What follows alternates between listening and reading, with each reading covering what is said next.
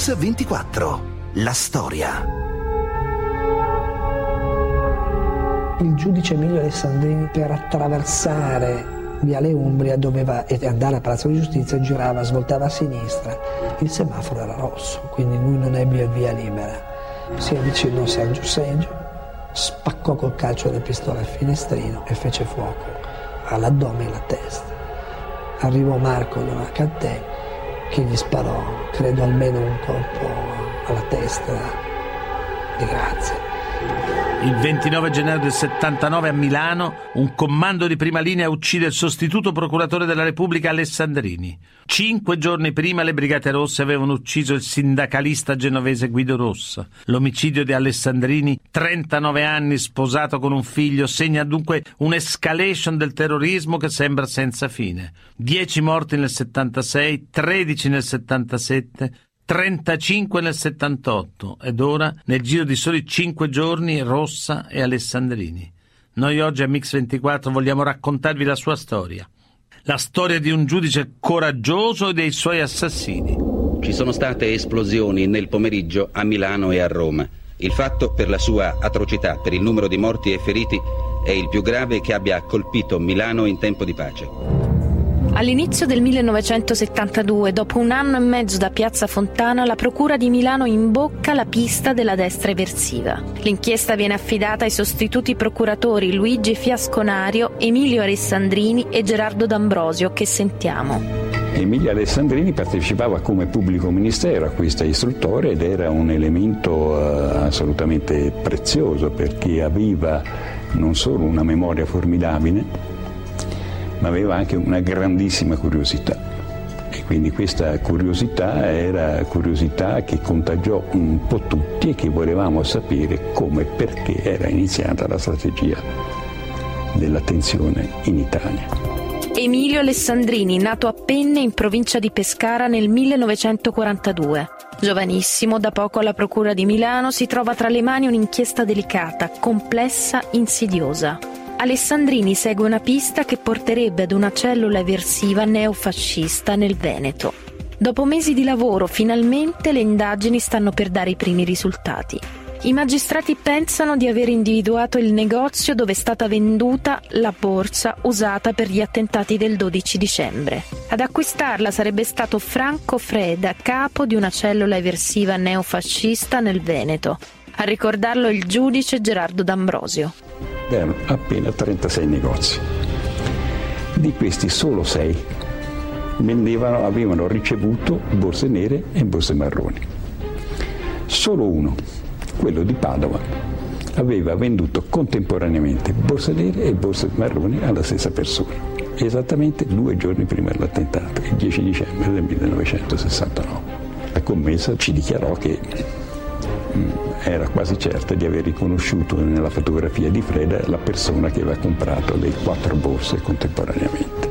Il 27 maggio del 72 i giudici d'Ambrosio Alessandrini incriminano per la strage di Piazza Fontana i neofascisti Franco Freda e Giovanni Ventura. Ma quella su Piazza Fontana è un'inchiesta che riverbera nelle piazze di un paese inquieto, scosso dalle stragi di Brescia e del treno Italicus, dalla crescente violenza delle manifestazioni, dagli eco di golpe, dagli scontri sempre più frequenti fra rossi e neri, dalle brigate rosse che iniziano a fare le prime azioni.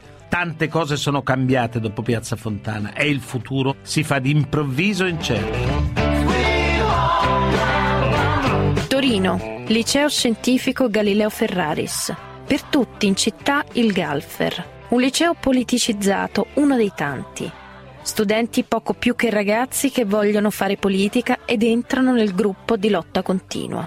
Tra questi Roberto Sandalo, nato a Torino il 7 giugno 1957, figlio di un operaio della Fiat, nel 1972 è solo uno dei tanti studenti del Galfer che entra in lotta continua. Il fare politica all'epoca era veramente una scelta di vita, era quotidiano perché si partiva dal volantino che annunciava un'assemblea, uno sciopero studentesco a, eh, a momenti di, eh, di, mobilitazione contro temi molto più eh, nazionali o internazionali. Torino, 1 giugno 1974. Al Galfer prende servizio un nuovo bibliotecario Si chiama Marco Donaccaten, suo padre Carlo, ex ministro del lavoro e uno degli uomini più potenti della democrazia cristiana. Roberto Sandalo e Marco Donaccaten diventano subito amici per la pelle. Il ricordo, il primo impatto di quando conobbi Marco Donaccaten fu quello di un uomo triste, di un ragazzo triste, sicuramente più grande di me. Marco Donaccaten è uno dei tanti attivisti di lotta continua classe 1953. Diventa padre a 16 anni, si sposa e si separa quasi subito. Gioca a calcio e ama la vela, ma è un giovane ribelle. Inizia la facoltà di legge ma poi l'abbandona. La sua è una vita precaria e lui è un ragazzo inquieto. Inquieta è l'Italia del suo tempo, un paese lacerato dagli opposti estremismi, dalla violenza che travolge tutti, anche i ragazzi del Galfer. Ancora Roberto Sandalo. Abbiamo fatto una sorta di ronda sotto i portici cercando di intercettare dei fascisti e quando si accorsero di noi questi fascisti, alcuni anche monarchici, ci spararono addosso con delle pistole lanciarazzi e noi rispondemmo con le chiavi inglesi e le fionde. E lì fu la prima volta che io colpii duramente un neofascista con una chiave inglese. Una violenza diffusa, insomma, che sembra inarrestabile ma il 1974 è anche l'anno della svolta dell'inchiesta su Piazza Fontana.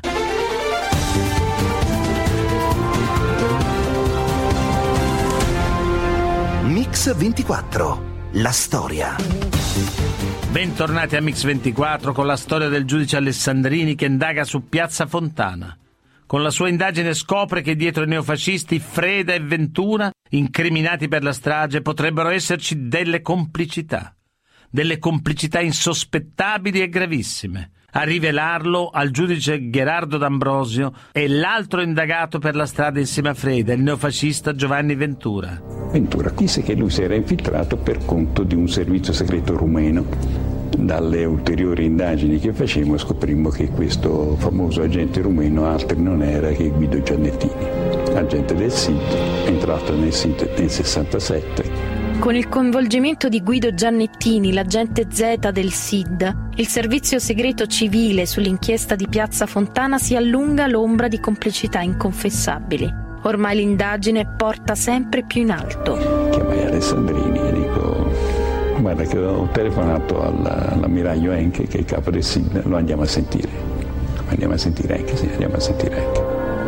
L'indagine si fa sempre più difficile. D'Ambrosio chiede notizie al SID su Giannettini. La risposta, segreto militare.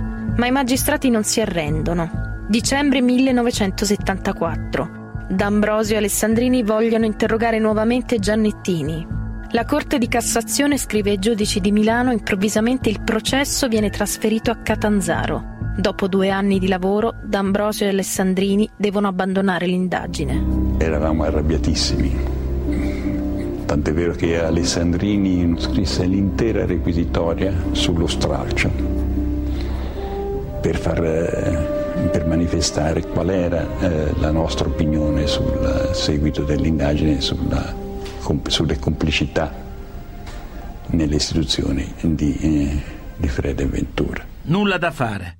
Per ragioni di ordine pubblico l'inchiesta di Piazza Fontana viene trasferita a Catanzaro. Nel frattempo, nelle piazze il clima si fa sempre più teso e gli scontri tra studenti di destra e di sinistra si fanno violentissimi.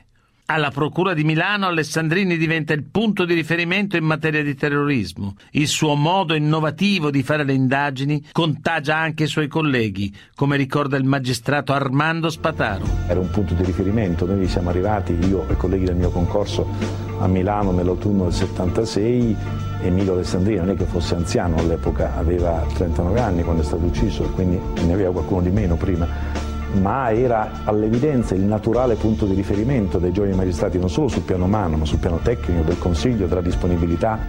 Nonostante la bravura, l'impegno e la determinazione di Alessandrini e dei suoi colleghi, gli scontri, i fermenti e gli attentati non si fermano. Dalla protesta nelle piazze si passa alla lotta armata e mentre le Brigate Rosse alzano sempre di più il livello dello scontro, le nuove sigle del terrorismo si moltiplicano. Tra queste, prima linea di cui fa parte Roberto Sandalo. Quando si costituì il primo gruppo di fuoco dell'organizzazione Prima Linea, si capì che si stava veramente saltando il fosso. io ho capito, anche Marco, molto più determinato di me, che si stava imboccando la strada del non ritorno. 29 novembre 1976. Un gruppo armato assalta l'associazione dirigenti Fiat di Torino. Vi partecipano tra gli altri Roberto Sandalo e Marco Donaccatten. È nata prima linea. Vi confluiscono i giovani di lotta continua dall'autonomia operaia e dal cosiddetto movimento. A sinistra, per numero di omicidi, sarà seconda solo alle Brigate Rosse. Aprile 1977.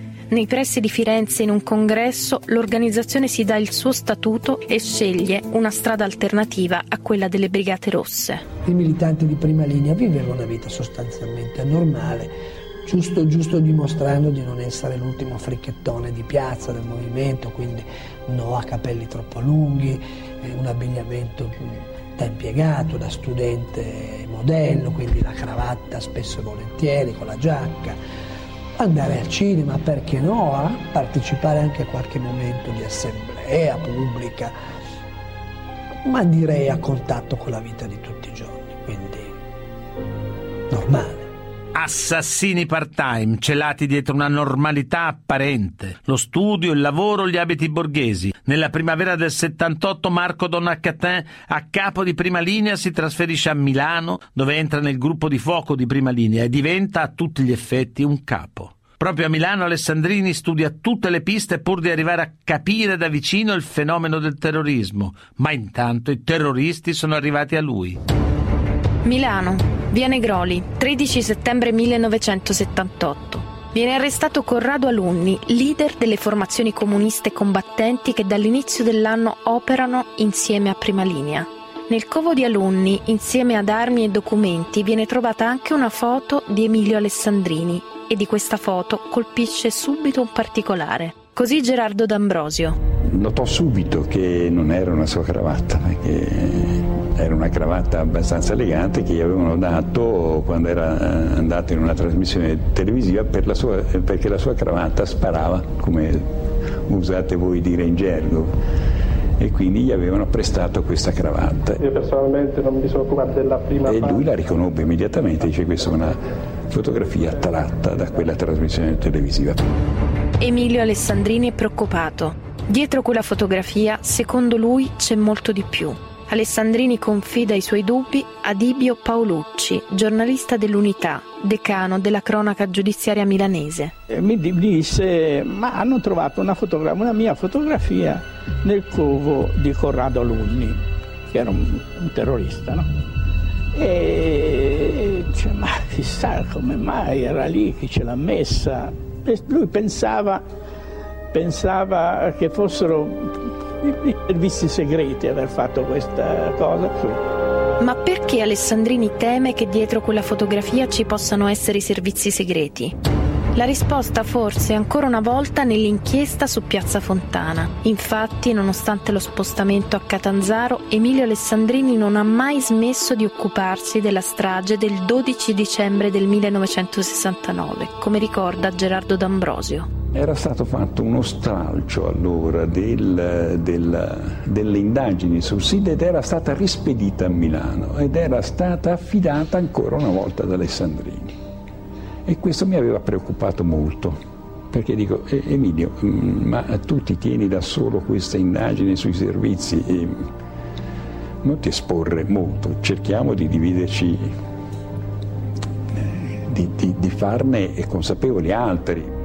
Aveva interrogato esponenti molto importanti, per esempio il generale Maletti, per esempio il generale Miceli, che era l'ex capo del SID, per esempio l'ammiraglio Enche, che era stato anche lui, eh? per esempio il ministro il Rumor, che era stato presidente del Consiglio dei Ministri non soddisfatto, non soddisfatto di, di- di- di quanto, quanto questi, questi personaggi avevano detto, era entrato nella decisione di reinterrogare tutti. Parallelamente all'inchiesta sui servizi segreti, Alessandrini è responsabile anche delle sezioni reati finanziari. Alla fine del 78 sul suo tavolo arriva un'altra inchiesta scottante, quella sul Banco Ambrosiano di Roberto Calvi. In seguito è la volta dello scandalo del petrolio. Insomma, Emilio Alessandrini è un magistrato in trincea sul fronte delle inchieste più difficili della Procura di Milano. Ma dietro le tensioni, le preoccupazioni c'è la serenità di una famiglia da proteggere, come racconta Marco Alessandrini, figlio di Emilio. Papà migliore possibile, certo uno non è che ha altri diciamo, metri di paragone, tuttavia c'è un rapporto speciale fra noi di grande complicità. Ecco, mi piace ribadire questo concetto della complicità, che è una cosa importante, penso, fra le persone, a maggior ragione fra padre e figlio. Non so se mia madre abbia percepito in maniera più netta di un bambino quale io ero la situazione più o meno pericolosa in cui si trovava mio padre, tuttavia queste sensazioni sono, perlomeno mi sono state risparmiate, cioè io sono sempre stato un bambino molto sereno, avevo assolutamente idea di quello che poi sarebbe successo, né pensavo potesse minimamente accadere. Una serenità familiare in una vita vissuta in un'emergenza continua. Per Emilio Alessandrini, infatti, come per tutti i magistrati impegnati contro il terrorismo, non c'è un attimo di tregua. Alessandrini propone di creare un pool antiterroristico e una banca dati sulle eversioni. Prima linea inizia a preoccuparsi, come ricorda Roberto Sandalo di Prima linea. Una banca dati voleva dire catalogare tutte le sigle del terrorismo diffuso, voleva dire catalogare tutti i nomi di sospetti, non solo a Milano, stiamo parlando di Italia, di nord, almeno di nord Italia. Vuol dire un coordinamento iniziale già operativo di confronto tra il dottor Calogero, che farà poi scattare l'operazione del 7 aprile, con il dottor Caselli di Torino, con il dottor Spandaro di Milano, con il dottor Vigna di Firenze. Tutti futuri obiettivi non solo di prima linea nella logica terribile, cinica di prima linea di quel momento, persone come lui, come Walter Tobagi, rappresentavano un nemico sottile, un nemico che comunque ridava fiato, ridava uno smalto a queste istituzioni corrotte, deviate, stragiste. Dicembre 1978. Roberto Sandalo, che sta facendo il servizio militare negli Alpini, è lontano da prima linea. A Milano intanto il suo amico Marco Donaccatten e gli altri leader di prima linea stanno preparando la campagna d'inverno contro la magistratura. Alessandrini è nel mirino. Il ricordo dei figli di Emilio, Luigi e Marco. La mattina del 29 gennaio 1979 prima delle 8.30 è stata una mattina come tutte le altre, con mio padre che mi accompagna a scuola in via Colletta. Ultimo ricordo, questo saluto diciamo usuale, doveva restare un saluto come tanti altri, ma che invece è restato l'ultimo ricordo di mio padre. Milano è sotto shock per l'uccisione del magistrato Emilio Alessandrini, freddato stamane a colpi di pistola da un comando. Gli uomini di prima linea lo hanno atteso a un semaforo. Hanno sparato contro l'auto colpendolo. Il dottor Alessandrini è stato ucciso dopo le 8 quando stava tornando a casa al volante della propria auto. Aveva accompagnato suo figlio Marco di 8 anni a scuola. Io lo seppi dai giornali, dal telegiornale e poi dopo sei giorni io mi congedai e tornai a Torino riprendendo in pieno la mia attività clandestina con Bruno Laronga e Maurice Bignami arrivato da Bologna latitante. Per cui incontrai Marco che mi raccontò i dettagli di questa operazione. A me è stata tolta la possibilità di crescere con mio padre. Insomma, è un vero peccato non aver potuto fare della strada insieme, quanto credo sarebbe stato per me una guida importante, soprattutto sarebbe stato un amico. Eh, questa cosa nei rapporti genitori-figli non mi sembra sia da sottovalutare. L'omicidio di Emilio Alessandrini, che prima linea rivendica con un volantino, provoca nel paese un'emozione enorme. A Milano, subito dopo il suo omicidio, tutti gli avvocati difensori dei terroristi rimettono il loro mandato. Ma neppure la protesta e l'indignazione popolare fermano la furia terrorista.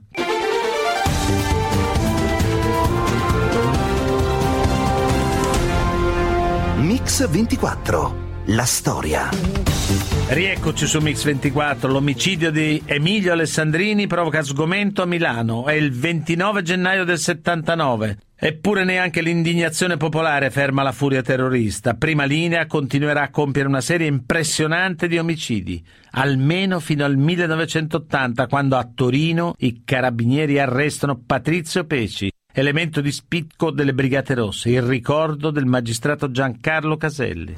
Ricordo che, che una mattina molto presto, nel primo aprile dell'80, vengo avvertito che Peci eh, si trova nella caserma dei carabinieri di Cambiano perché vuole collaborare e per 48 ore di filato, senza praticamente mai fermarci, riempiamo pagine, pagine, pagine, pagine di verbali 2 aprile 1980. Patrizio Peci parla anche di prima linea. Fa i nomi di Roberto Sandalo e Marco Donaccatten, senza però rivelare il suo coinvolgimento nell'omicidio Alessandrini.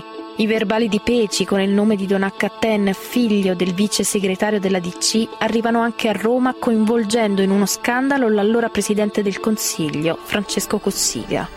Vennero da me l'allora ministro dell'Interno, onorevole Virginio Rognoni, che questo non l'ha mai ammesso, insieme all'onorevole Flaminio Piccoli. E mi dissero, l'onorevole Virginio Rognoni, ministro dell'Interno, che Pecci aveva detto che il figlio di Donna Catten faceva parte de, del movimento terrorista e che bisognava avvertire Carlo Donna Catten mentre io ero in partenza per Londra, venne a parlarmi Donna Catena e mi chiese che cosa sa di mio figlio. E allora io dissi: Io so che tuo figlio frequenta cattive compagnie e lui mi disse: Io lo manderò a cercare. E mi disse: eh, Guarda, tu fai bene, io gli raccontai, gli dissi, a farlo presentare ai carabinieri, alla polizia al magistrato per chiedere la sua posizione. E lui mi dice sì sì, dopo che l'avrà chiarita io vorrei mandarlo fuori d'Italia. E disse forse mandarlo in Francia. Ho detto ma che cosa dici? La Francia è un ricettacolo di cose. Ah allora lo manderò presso degli amici o dei parenti in Inghilterra in modo che si allontani. Ho la persona adatta per cercarlo perché è da tempo che non lo trovo. Mi chiama erano le 7.10, la mamma di Marco Donacattelli mi chiede di raggiungerla nella sua casa di Torino in via Romagnano, un appartamento modesto secondo piano. Insiste che io vada subito. Addirittura non incontrai la scorta che il vice segretario della democrazia cristiana, Carlo Donacattenga, aveva. Salgo liberamente sull'appartamento e vengo ricevuto da lui in pigiama con un pacco di giornali così giornali della mattina.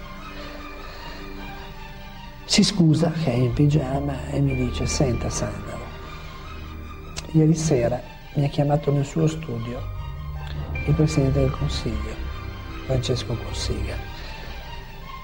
Mi ha detto che Patrizio Peci sta parlando. Mi ha detto che tuo figlio è compromesso col terrorismo, anzi fa parte di prima linea o faceva parte di prima linea. Senti Carlo, cerchiamo di farlo, cercate di farlo scappare all'estero, perché se lo arrestano all'estero forse riusciamo a gestire la cosa. Se viene arrestato in Italia, fra un mese ci sono, due mesi ci sono le elezioni. Il partito no, non regge un colpo del genere. Dunque, due versioni diverse di un incontro, quello tra Cossiga e Carlo Donacatè, che comunque entrambi hanno ammesso. La prima quella di Sandalo. Cossiga ha detto a Carlo Donacatè di far scappare suo figlio Marco all'estero. La seconda quella di Cossiga. Ho detto a Carlo Donacatè di far costituire il figlio Marco per chiarire la sua posizione. Noi naturalmente abbiamo sentito anche Virginio Rognoni, che all'epoca lo abbiamo sentito era ministro degli interni, il quale però ci ha detto testualmente che, come ha sempre fatto, anche in questa occasione, non intende replicare al presidente Cossiga. Comunque siano andate le cose, Roberto Sandalo a questo punto sa che la Digos è sulle tracce di Marco Donacatè. È il 28 aprile dell'80. Vedo mio padre col binocolo dal nono piano che guarda in strada e vedo un uno stridore di auto, di macchine che convergono sul mio, sul mio cancelletto. Mio padre mi fa Roberto scappa, me lo sento, ti stanno cercando, scappa.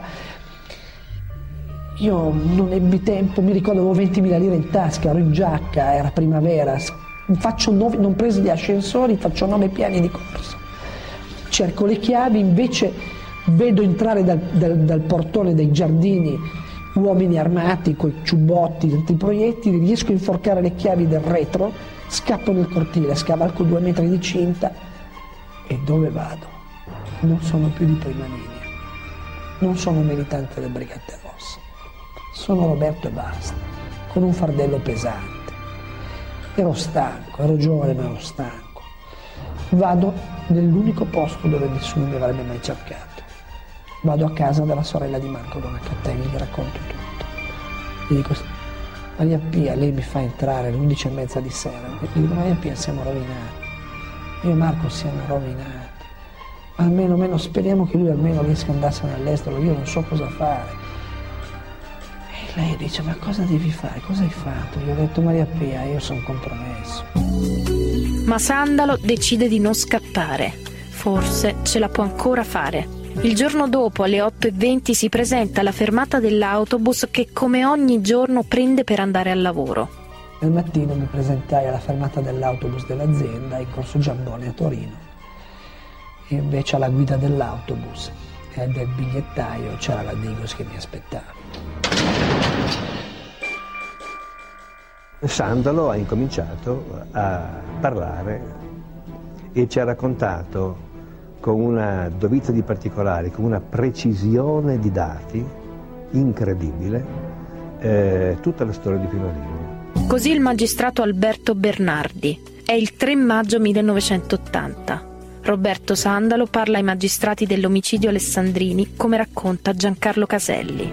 Dice Sandalo, il comando era formato da sei persone, Marco Donat Catten, nome di battaglia Alberto, Nicola Solimano, nome di battaglia Sandro, Sirio, nome di battaglia, Matteo, nome di battaglia di Bergamo e altre due persone delle quali non sono in grado di dire nulla di preciso. 7 maggio. Il quotidiano Paese Sera, riprendendo i verbali di Peci, parla di Marco Donaccatten come possibile terrorista di prima linea. La magistratura di Torino emette un mandato di cattura contro di lui. 8 maggio. La notizia è ormai di pubblico dominio, si consuma così di fronte agli occhi di tutti il dramma politico e umano di un padre. Il vice segretario della Democrazia Cristiana Carlo Donaccatten che si reca dal Presidente del Consiglio Francesco Cossiga. Che sentiamo? Venne a protestare da me, dice ma come? Arrestate quello attraverso il quale sto cercando di contattare mio figlio per dirgli, per dirgli ma cosa hai fatto, che cosa non ho fatto. Carlo Donaccatten si è messo a piangere per il figlio, davanti a me. L'unica volta che ho visto Carlo Donaccatten piangere. 10 maggio 1980. I giornali iniziano a parlare del coinvolgimento di Marco Donaccatten nell'omicidio del giudice Alessandrini. Si parla anche di un altro Peci, un super pentito di prima linea che starebbe collaborando. 11 maggio. Il nome di Roberto Sandalo compare su tutti i giornali assieme alla notizia del mandato di cattura per Marco Donaccatten. Ma del figlio del vice segretario della DC non c'è più traccia. Salito su un treno è riuscito a fuggire in Francia. Marco Donaccatten dunque è al sicuro in Francia, ma la magistratura continua le sue indagini sulla base delle dichiarazioni di Sandalo. L'ipotesi su cui la magistratura indaga è quella che il presidente del Consiglio di allora, Francesco Cossiga, abbia favorito la fuga di un terrorista. È lo scandalo Cossiga Donaccattè. 16 maggio 1980. Il procuratore capo di Torino invia a Nilde Iotti, presidente della Camera, gli atti per una possibile messa di stato di accusa del presidente del Consiglio, Francesco Cossiga, per violazione del segreto istruttorio e favoreggiamento.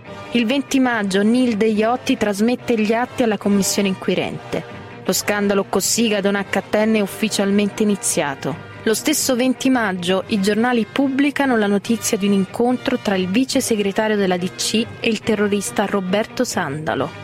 Sono giorni convulsi. L'ipotesi che il Presidente del Consiglio possa aver favorito la fuga di un terrorista per di più responsabile di omicidi come quello del giudice Alessandrini suscita indignazione e lacera le coscienze. 29 maggio 1980 alle ore 18.10 Carlo Donaccaten è di fronte alla commissione inquirente.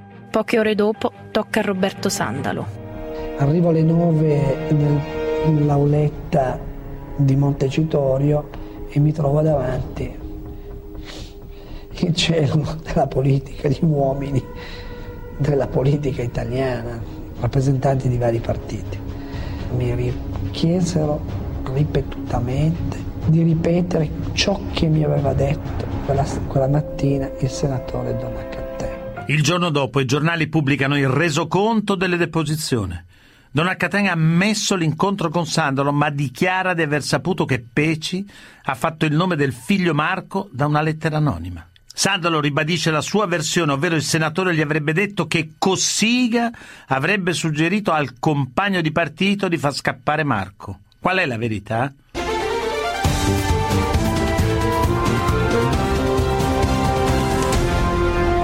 Mix 24. La storia. Rieccoci su Mix 24. Il giudice Emilio Alessandrini è stato ucciso il 29 gennaio del 79. Dopo le dichiarazioni del brigatista Peci spunta il nome tra i coinvolti nell'omicidio del giudice anche quello di Marco Donaccatin, figlio del vice segretario della DC, e Francesco Cossiga, allora presidente del Consiglio, viene accusato di aver favorito la fuga del figlio del suo compagno di partito. Il 31 maggio la commissione inquirente con 11 voti a 9 archivia tutto. Pochi minuti prima Carlo Donaccaten si è dimesso da vice segretario della Democrazia Cristiana. Ma neppure l'archiviazione placa le polemiche. Da più parti si chiedono a gran voce le dimissioni anche di Cossiga il Partito Comunista, attraverso mio cugino Enrico Berlinguer, mi propose lo scambio. Tu fai cadere il governo, ti dimetti e poni fine al governo eh, con l'appoggio esterno di Craxi e di Spadolini e noi non raccogliamo le firme. E poi l'ultima proposta fu tu ti dissoci da Donna Catten e dici che lui fa bene a lasciare la direzione del partito e noi non raccogliamo le firme. Io dissi Henry, noi siamo tutti e due uomini di partito e queste cose ad un uomo di partito, tu che sei un uomo di partito, non le puoi chiedere. 12 giugno 1980. Il Partito Comunista ha raccolto 394 firme, più di un terzo del quorum necessario. Il caso Cossiga non Catten torna di fronte alle Camere in seduta comune per un dibattito in Parlamento. Il 27 luglio, con 370 voti a favore e 535 contrari, le Camere respingono la richiesta di messa di stato di accusa del Presidente del Consiglio. Lo scandalo Cossiga Donaccatten finisce definitivamente in archivio. Con una votazione del Parlamento dunque il caso Cossiga Donaccatten finisce in archivio. Le indagini invece proseguono. Proprio grazie alla dichiarazione di Sandalo le forze dell'ordine arrestano uno a uno tutti i componenti di prima linea. Marco Donaccaten viene arrestato a Parigi il 18 dicembre dell'80 in un bistrò. Due mesi dopo verrà estradato in Italia. Anche per lui è venuto il momento dei processi e di spiegare le ragioni dell'omicidio di Emilio Alessandrini. Ha fatto questa azione rispetto a un'azione generale contro la magistratura, all'interno dei discorsi di una banda armata, una banda armata tipo prima linea. Eh, poteva avere, cioè discorsi che non vanno tanto da colpe specifiche che qualcuno ha, ma anzi a volte esattamente con il, con il senso esattamente inverso, cioè più uno è ligio al suo dovere, più uno è un funzionario dello Stato che funziona effettivamente e più chi lotta contro lo Stato pensa sia, almeno nel nostro ragionamento, pensa sia un obiettivo, eh, un obiettivo da praticare. 10 maggio 1986. La sentenza sull'omicidio Alessandrini. Michele Viscardi, componente del comando, pentito, 5 anni di reclusione. Umberto Mazzola, componente del comando, pentito, 5 anni e 11 mesi di reclusione. Bruno Rossi Palombi, autista del comando, 25 anni di reclusione. Sergio Segio, esecutore materiale del delitto, condannato all'ergastolo. Marco Donaccatten, esecutore materiale del delitto, anch'egli pentitosi, viene condannato a sette anni e nove mesi di reclusione. Il 19 giugno 1988 morirà in un incidente stradale sull'autostrada Serenissima mentre presta soccorso ad un automobilista coinvolto in un incidente a 34 anni. Roberto Sandalo non ha partecipato all'omicidio Alessandrini, ma ha partecipato ad altri omicidi di prima linea. In quanto pentito è stato condannato a due anni di reclusione. Sottoposto a regime di protezione ha vissuto a lungo all'estero. Oggi lavora in una città del nord. Emilio Alessandrini viene ucciso a 39 anni per aver fatto il suo dovere. Noi vogliamo finire questa storia ricordando ancora una volta il nostro protagonista, Emilio Alessandrini, attraverso le parole di un'altra vittima del terrorismo, il suo amico e giornalista Walter Tobaggi. Sarà in quella faccia mite, da primo della classe che si lascia copiare i compiti. Sarà per il rigore che dimostra nelle inchieste. Alessandrini è il prototipo del magistrato di cui tutti si possono fidare che non combina sciocchezze. Era un personaggio simbolo, rappresentava quella faccia di giudici progressisti ma intransigenti, né falchi chiacchieroni né colombe arrendevoli. Il terrorista mira a colpire personaggi che hanno ancora credibilità, la parte buona del sistema, che reagiscono con il ragionamento e senza isterismi cercano di capire, di distinguere.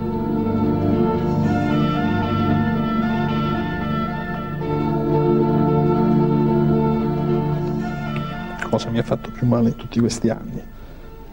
E beh, il, diciamo che qui possiamo metterle in vari modi, ma il succo è sempre quello, cioè questo senso di vuoto non si è mai rimarginato, anzi paradossalmente crescendo aumenta questo senso di vuoto ed è una cosa che francamente io non avrei pensato, perché si dice che il tempo sia un grande malato, però ahimè eh, per quanto mi riguarda ciò non accade.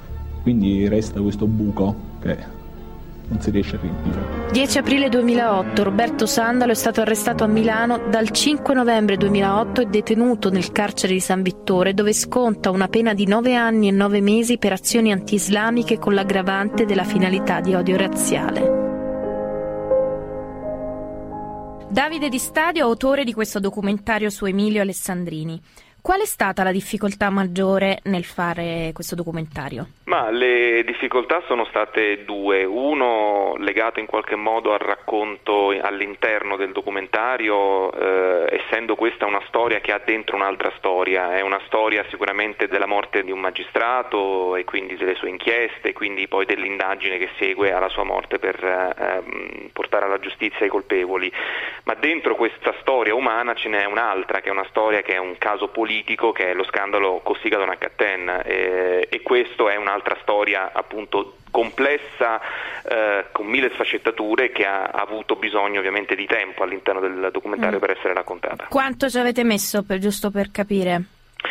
Beh, la, lo scandalo è stata forse la parte che ci ha preso più tempo perché abbiamo, abbiamo ripreso tutti i documenti ovviamente de, di allora, i documenti parlamentari, abbiamo ripreso tutti gli articoli dei giornali, ci sono stati mm-hmm. eh, veramente mesi di, di, di, di, polemiche sui giornali fortissimi e poi ovviamente abbiamo voluto fare le pulci a quello che eh, il eh, Sandalo ci ha detto durante l'intervista che gli abbiamo fatto. Sandalo che è migliore amico poi di Marco Donaccatten, no? L'abbiamo visto. Sì. Si può dire che poi ha tradito il padre del suo amico, cioè si può dire che è stato un tradimento?